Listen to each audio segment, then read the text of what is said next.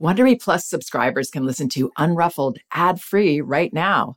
Join Wondery Plus in the Wondery app or on Apple Podcasts.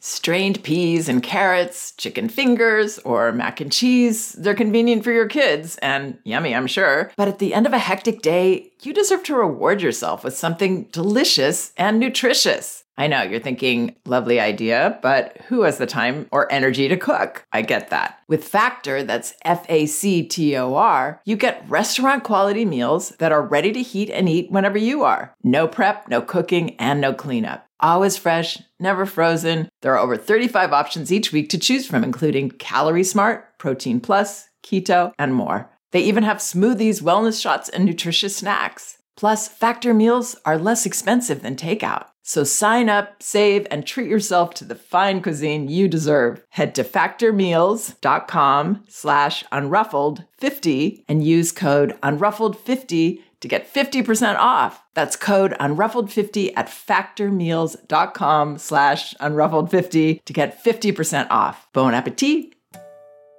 Like a lot of people, I grew up loving music from classic Disney films. In fact, my sisters and I used to perform plays for the neighborhood that were basically just us lip syncing to Disney movie soundtracks. And when I was raising my own kids, I found that music could be a wonderful cure for afternoon doldrums, interactive entertainment for car rides, or whenever I had work to do. One of my kids even learned to read from following along on songbooks. When the music was on, I'd usually find myself dancing away, singing along, and sometimes we'd all break into a goofy, impromptu dance party. Disney Junior Hits is the official music playlist for songs from your favorite Disney Junior shows, and now it's easier than ever to access them. Just search for Disney Junior Hits, available wherever you stream your music.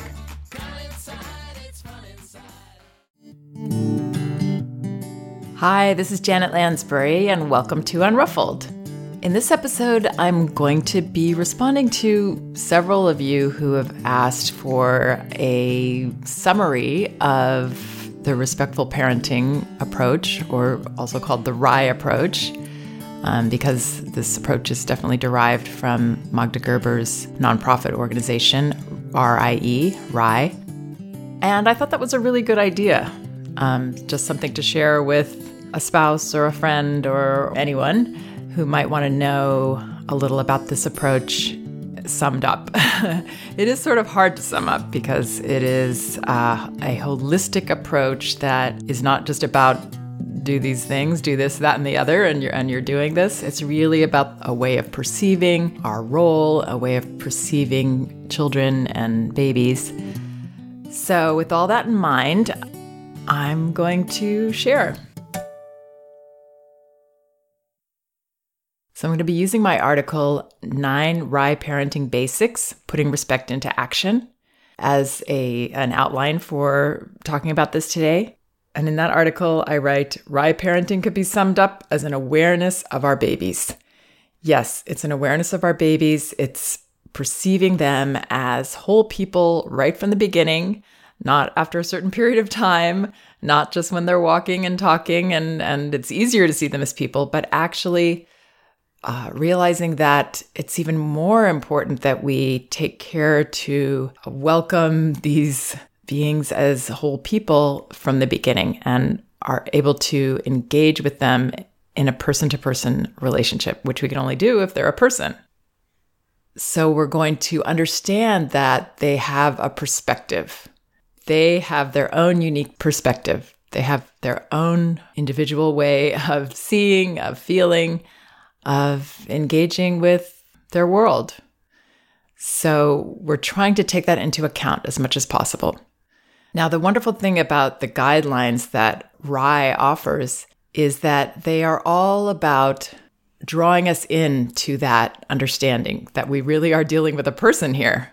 So if we are kind of almost there, but we're not quite getting that, just following these practices will draw us to that because we are engaging with our baby as a separate person. And by doing so, we will see, oh my gosh, this is a separate person. This is somebody with their own thoughts and their own feelings that are that are different than mine and I really can't make assumptions about this person. I want to get to know this person. And that becomes our role as parents to really facilitate development rather than trying to direct it in some way.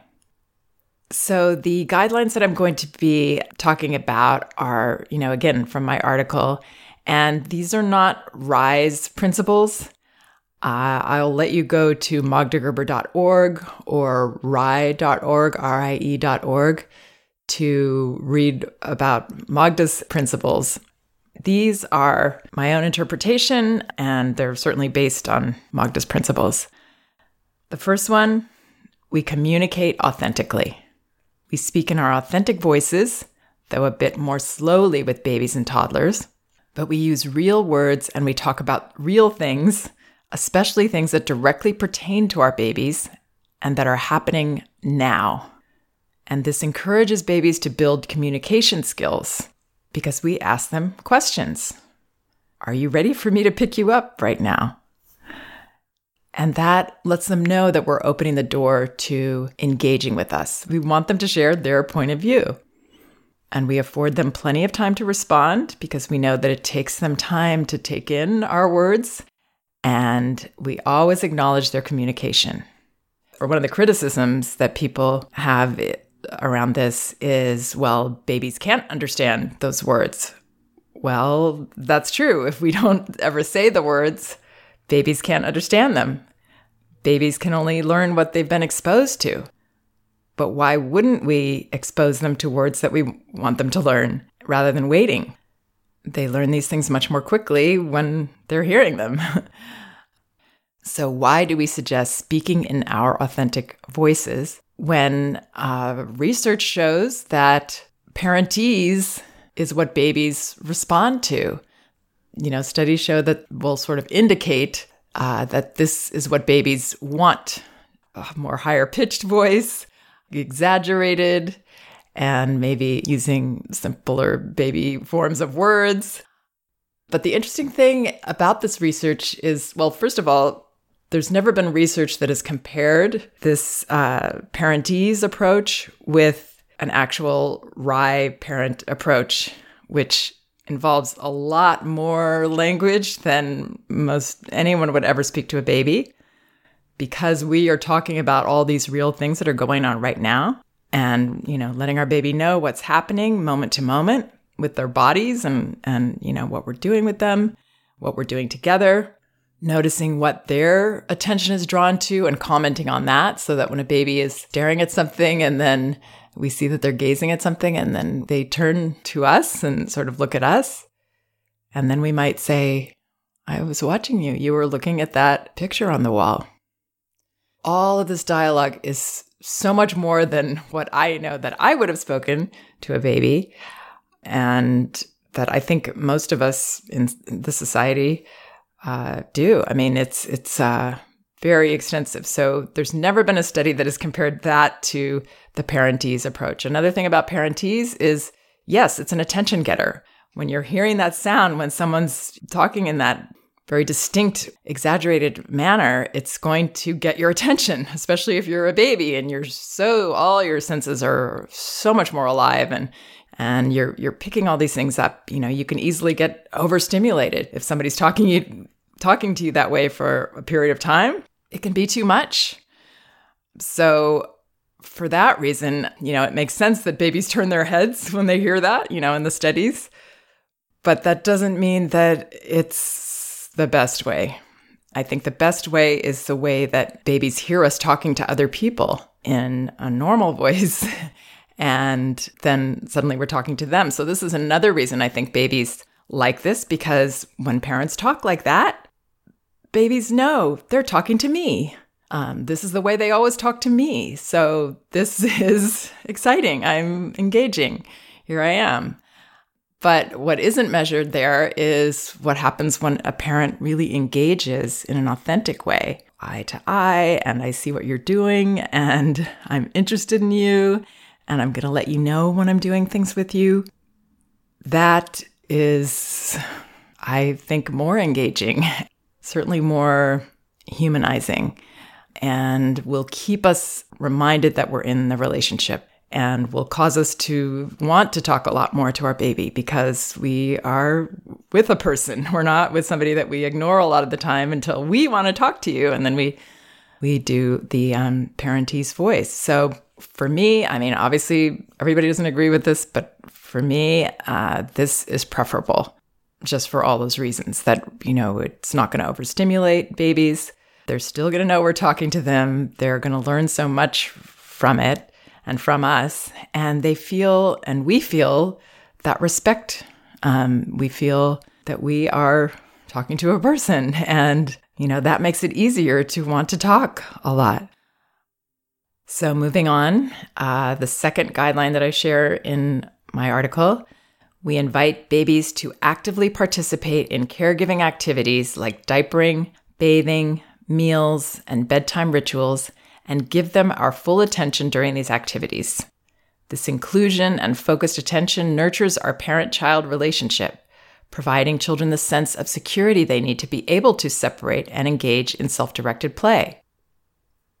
This is an important point because there's so much wonderful talk about play and and I write a lot and share a lot about self-directed play and independent play and how this is creative, how it's therapeutic for children. Um, it serves all these wonderful purposes for them and it's the best way for them to spend the majority of their day.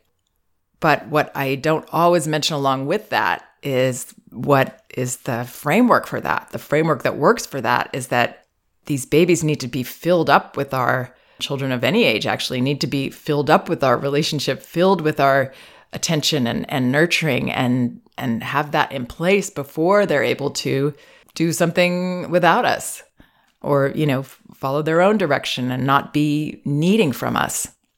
So this wonderful framework that magda offered magda gerber offered is using these activities that are geared towards intimacy changing diapers feeding, bathing, helping you get to bed, helping you get a lovely sleep. Um, these are natural times to give full attention and important times to do that because we want babies to be aware of when people are touching their bodies and what's going on with them. And these, anyway, are natural moments to be fully engaged and connected and to invite babies to do what they can do, which in the beginning is starting to understand as we say, here's the washcloth. I'm going to put this on your back. And yes, it's warm. I put warm water on it and I'm wiping your back with it. You know, so they're they're able to first participate by being included verbally in what's going on and then we gradually draw them in to to helping. Can you lift your bottom a little while I slide this diaper under? Hmm, that looks like you almost did that a little bit. Okay, I'm going to lift you a tiny bit more and I'm going to put this under there. Going through all the steps with them, inviting them to participate. This builds self confidence in both of us, actually. It bonds us and it makes it possible for babies to separate from us. So we can go do something, you know, during the day. We can go to the bathroom, we can, you know, go in the kitchen and they can be playing, doing activities of their own. A lot of people will criticize, well, how is it possible to pay attention to your baby when you're breastfeeding and you have to do this so many times a day? And, you know, sometimes it feels like it's almost nonstop.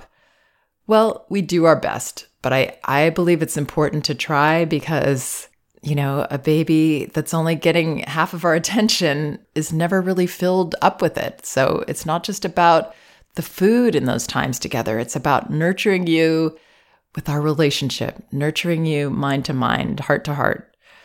That's what really fills babies up. So maybe they don't even need to breastfeed as often because they have really connected with us while they're doing it. So I think, I mean, we're not always going to be perfect in the beginning, um, especially with feedings, but I think it's important to understand that that's a priority and to really work towards that. And if you have, you know, lots of children, it's not always going to work out, but I would still, you know, let that older child know I know you want to be with me. this is my time with your sister right now. And after this, I will be able to be with you again. But really setting aside that time as a priority. It teaches both children something about, you know, our comfort with giving you attention and giving you all of my attention. And even if that doesn't please the other one in the moment, that's okay. You know, it's really important. I care about our relationship one more, number three here. Uh, we encourage uninterrupted, self directed play by offering even the youngest infants free play opportunities, sensitively observing so as not to needlessly interrupt, and trusting that our child's play choices are enough. Perfect, actually. So, a play choice for an infant is the direction they're looking in. And instead of interrupting that, oh, hi, sweetie, you know, which we might want to do, I want to see you right now. Not that we're never going to do that, but really understanding that, hey, she's doing something right now. He's doing something that's important to him in that moment, you know? If he was looking for me, he'd be doing that. Young infants can really do this. you know, they're not just out in la la land, they're really present and they know that they need us. And if they want us, they're very good at letting us know. So it, that's how it begins being sensitive in our observation of our child. Again, it goes back to honoring their point of view, seeing that they have a perspective and that what they care about matters. And we, when we do this, we, we really do see a person there. But sometimes it could start out by, okay, we're going to try to respect this person. And then we actually notice at some point, wow, she's doing surprising things. Like, I really do see that this is a person now. It might go that way, and that's fine. That's the beauty of these guidelines. They almost force us into into respect and uh, really understanding that that person is there, and that's where the joy in parenting comes. Honestly, like the joy of this. I mean, the reason most of us are doing this is because most of us had children because we want to have a relationship with somebody. You know, we want to have a wonderful relationship to enrich our life, you know, all the way through. And that's that only happens when we know that's another person. And uh, what the RIE guidelines do is they help us to get there right away or at least sooner. So I hope that helps. And obviously, I wasn't able to give a complete summary. See, I told you it was hard. But you can always take a look at my article, Nine RIE Parenting Basics, and I'll be revisiting and covering the rest of these guidelines in future podcasts. In the meantime, you might want to check out some of my other podcasts. And again, both of my books are available on audio at audible.com and in paperback at Amazon and ebook at Amazon, Barnes & Noble, and apple.com. I also recommend Magda Gerber's books, Dear Parent, Caring for Infants with Respect, and Your Self Confident Baby. Highly recommended, particularly for what I'm talking about in this podcast. Thank you for listening. We can do this. If you like Unruffled, you can listen ad-free right now by joining Wondery Plus in the Wondery app or on Apple Podcasts. Prime members can listen ad-free on Amazon Music.